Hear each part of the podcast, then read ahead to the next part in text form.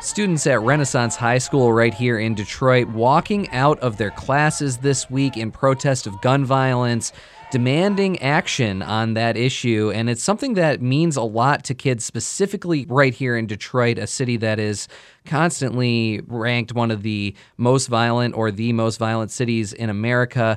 I spoke with Imani Harris, a senior at Renaissance that actually organized that walkout. She's also, full disclosure, an intern here at WDET. She says she is tired of people saying that she's this unwitting pawn in an effort to take away Second Amendment rights. I know people who've been shot. I've lost friends. I've lost cousins. And so it's like nobody can control me into saying that gun control is necessary, that gun violence is a bad thing. When you've seen, you know, family members that are only 16 die of gun violence, nobody has to tell me that that's a bad thing. I know it's a bad thing. So that's what happened here in the state this week. Shayna, looking forward now, what can we expect lawmakers and people in positions of power here in state government to do about this issue? It's unclear at this point. What we do know right now is that in the days and weeks after the Parkland school shooting in Florida, this was something that was at the top of everybody's list of conversation topics.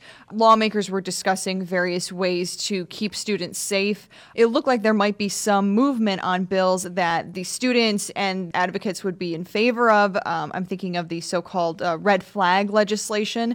That's a bill that would allow for law enforcement and family members to essentially report somebody to a court and say this person is a danger to themselves or to others, and then get a court order to have that person's guns be temporarily taken away from them.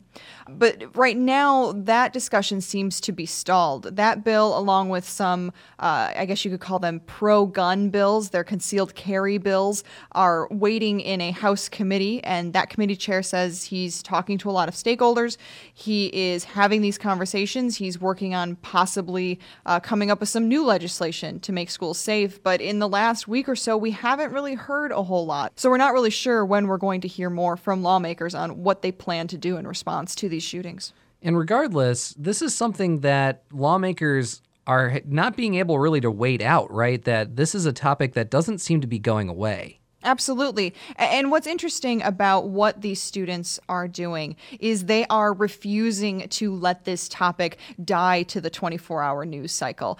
You and I spend a lot of time talking about why people should care about different things that are going on. What these students are doing that is so interesting is they are making people care. They are putting themselves into the dialogue. They are organizing these marches, these rallies, and they are saying, you know, we're not going to let the Parkland shooting go the same way as other mass shootings where we would see it in the news for a few days or a week afterwards, and then people would move on.